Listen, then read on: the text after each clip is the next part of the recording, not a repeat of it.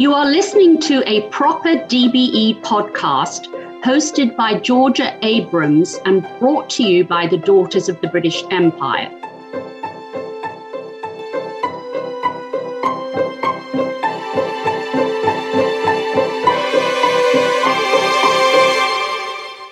The Daughters of the British Empire is a 501c3 non-profit American Society of Women of British or Commonwealth birth or ancestry, sharing and promoting our heritage while supporting local charities and our senior living facilities across the US.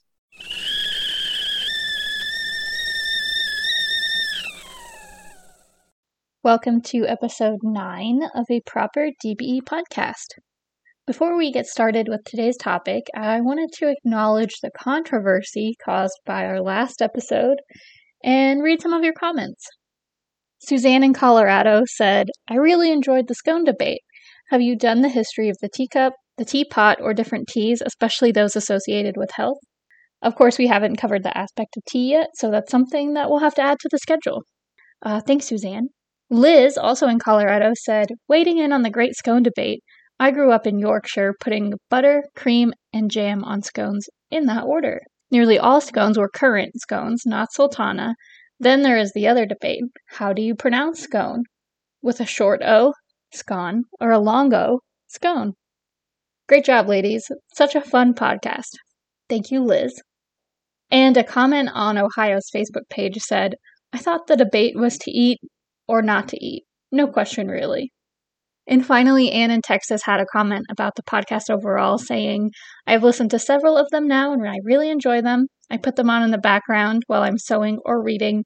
It's very like listening to Radio 4. And that's wonderful to hear. That's our goal, really. I love seeing your comments and getting to share them with others, so please continue sharing them with us.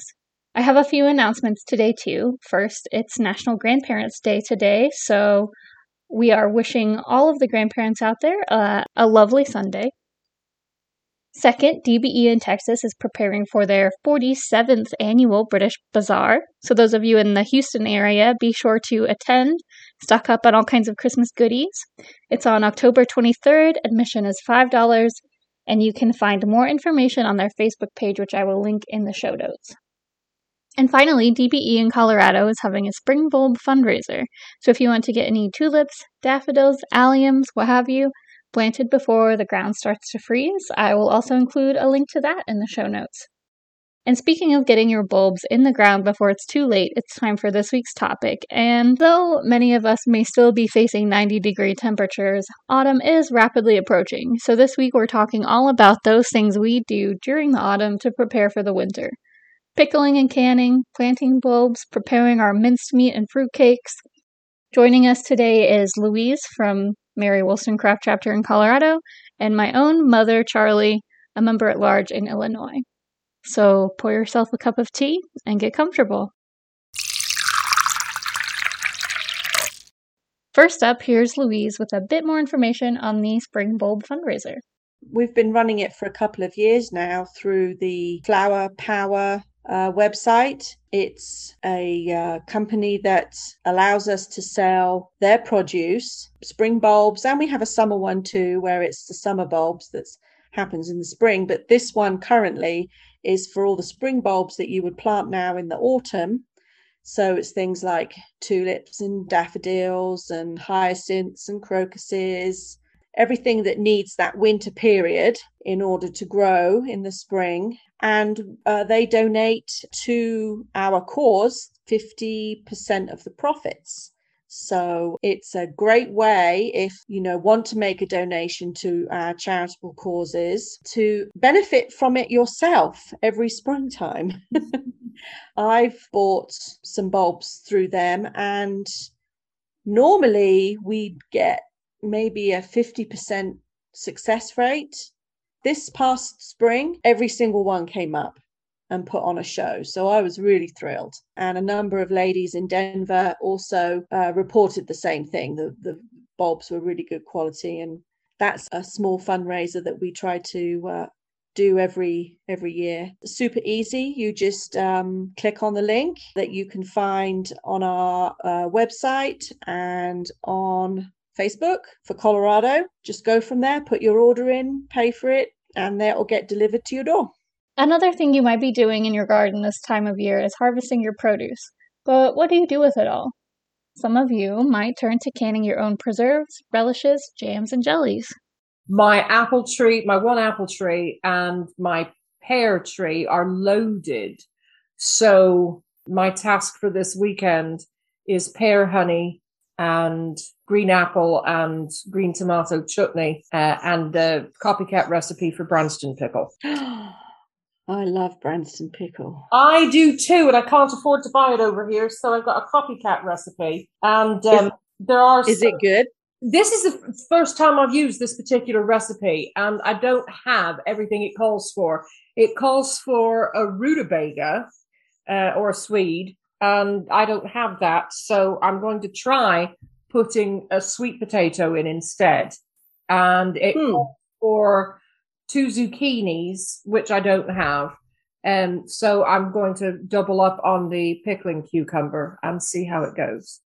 Yeah, I've been canning like crazy. Zucchini relish is a big favorite here with our family. And that's a great way when you have those zucchinis that you miss and they turn into giant marrows. Yes. That's a great recipe to use up your zucchini when they're like that. It's just an awful lot of prep work, but the actual canning process is super simple. Do you pressure can or hot water bath? Hot water. Yeah, yeah, me too. For the first time this year, we've been doing um, cucumber relish, but it doesn't use pickling cucumbers, it uses field cucumbers. Yeah. And we had a little taste and it was quite delicious. So we're excited for that. And then we have crab apple trees in the front garden. So I usually do some sort of herbed apple jelly. Oh, and uh, a big favorite in my family is uh, jalapeno jelly. So it, like spicy things. It's not that spicy actually. It's more sweet and tangy than it is anything else. So, and it's a super easy one to do. I tried a red onion marmalade a couple of weeks ago. Two years ago, my friend and I walked across Hadrian's Wall, and her husband sent her like a gourmet food basket as a uh-huh. present for when she completed it. And there was a red onion marmalade in there that she wasn't keen on. She didn't open it. She's like, I don't think I'll fancy this. Would you eat it? yeah. So I brought it home to my husband, not thinking I would like it. And it turns out it was absolutely delicious. So I made a copycat recipe of that with some homemade rosemary and potato bread. Uh, mm. We had that with with a big chunk of sharp cheddar cheese for tea about mm. what three weeks ago, and it was so good that I'm like, yeah, that's that's a keeper. And it was really easy. It was like three pounds of red onions, and then some uh, Merlot, you caramelized the onions in some sugar and added the Merlot and the vinegar and and just cooked it down.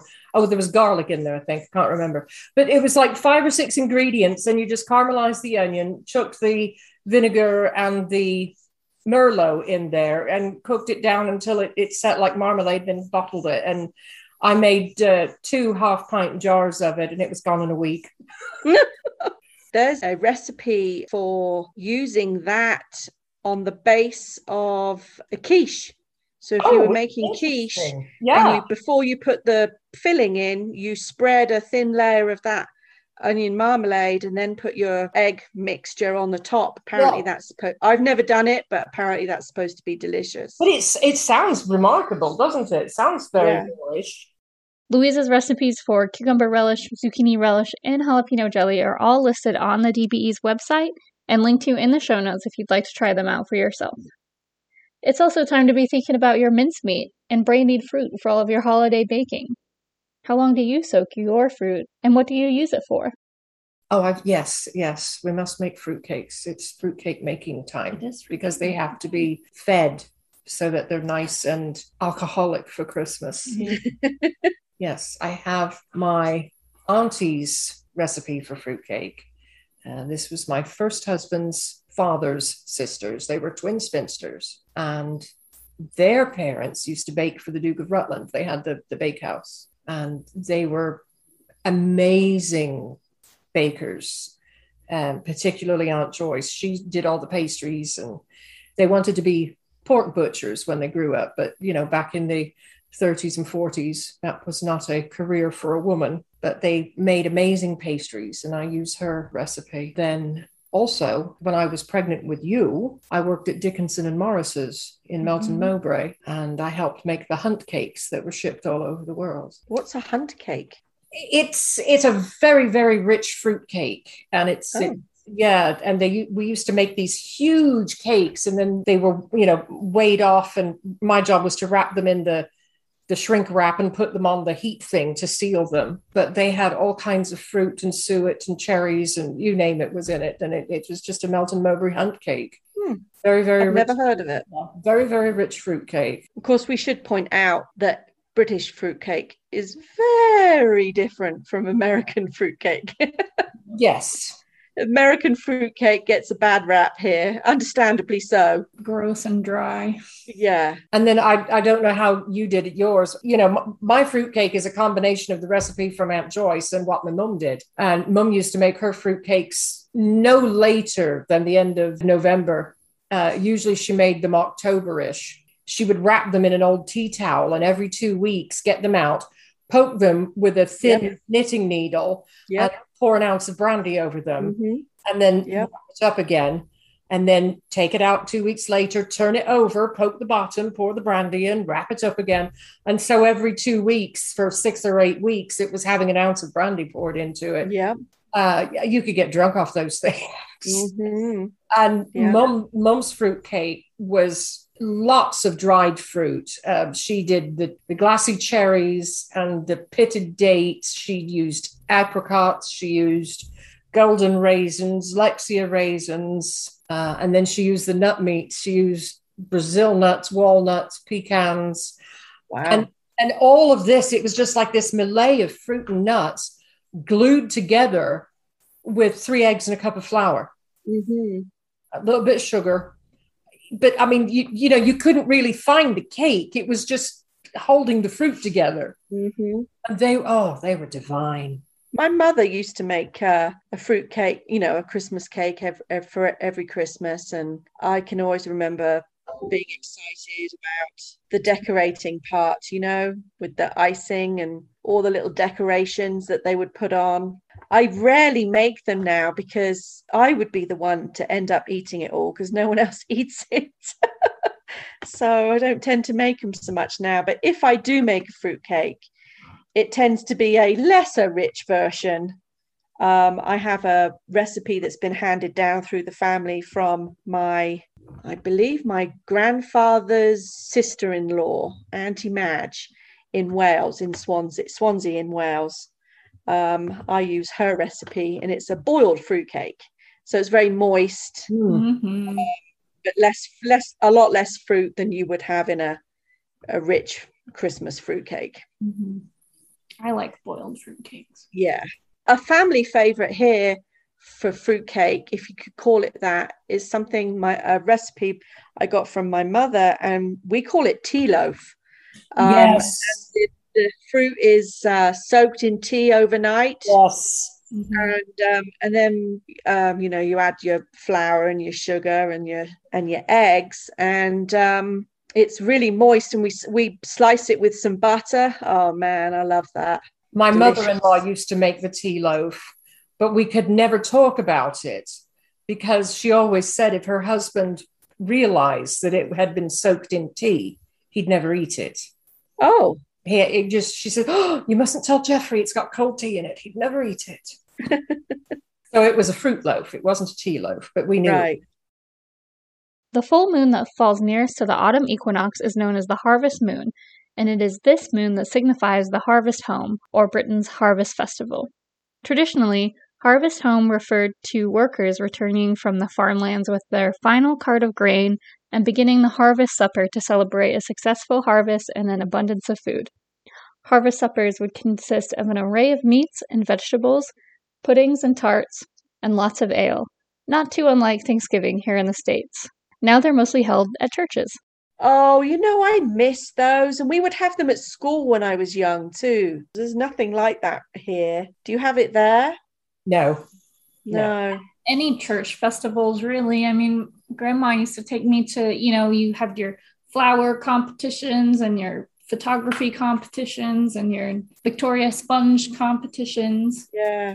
I was a campanologist. I used to go around the different churches ringing the bells at their harvest. Oh, wow. This was a very, very big time for me over there because not only, you know, were we getting all the harvest in, but very often on Saturdays, there'd be a bus tour where we go, you know, around the Framland which was an area around uh, Leicestershire and, and, Lincolnshire, around that area. I can't tell you exactly where the Framland was. I know I was a member of the Framland Guild, and it was a lot of little villages around Leicestershire and uh, Rutland, Oakham, that sort of area. Wonderful memories of, of bell ringing in these churches, and they were all decked out for their harvest festival and then you know for our own church i rang at three different churches and for our harvest festival we do a quarter peal you know ringing the bells uh, of an evening and just marvelous to see all the all the bounty you know the church is decorated with all the bounty.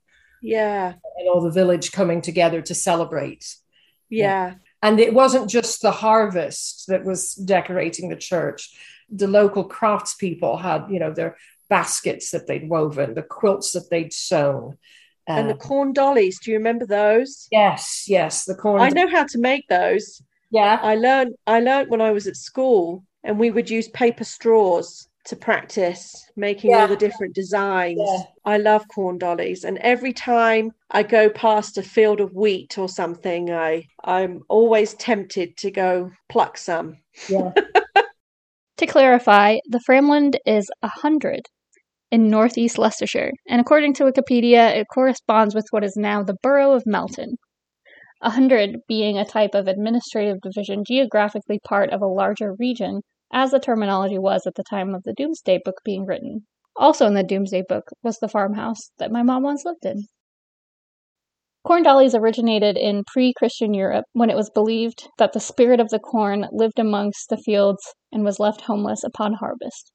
The dollies were made from the last sheaf to house the spirit and placed upon the banquet tables of harvest suppers. Then they were usually kept above the hearth through the winter until new crops could be sown, when the dollies were plowed into the first furrow, returning the spirit to the fields. Unlike Native American corn husk dolls, European corn dollies are made out of straw that is braided or tied together to form a variety of patterns or shapes, like cornucopias, crosses, or wreaths. The countryman's favor, for example, was a plait of three straws loosely knotted to represent a heart.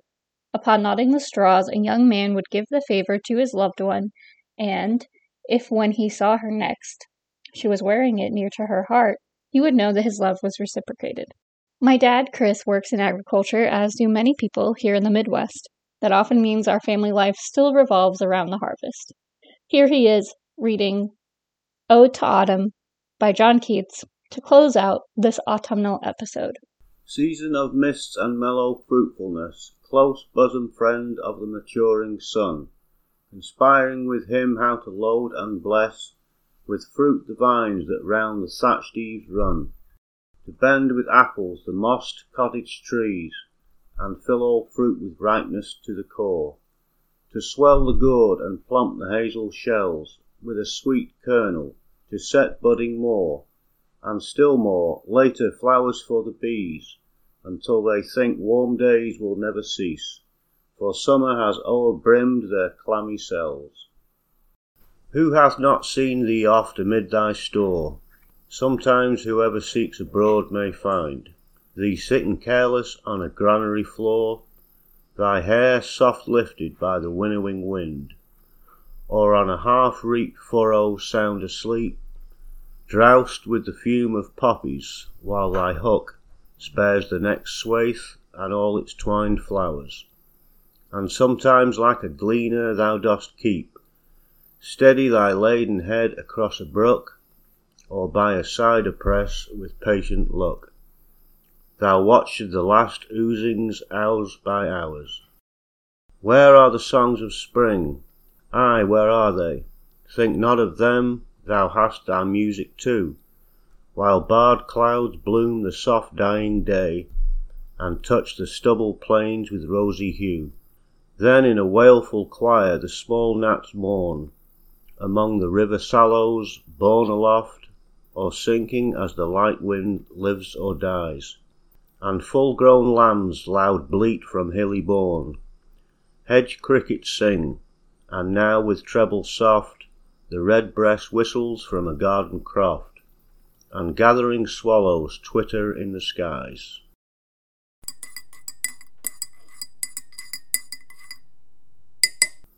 That's all for this week. I hope you all have a productive start to the autumn and an abundance of food in keeping with the harvest spirit.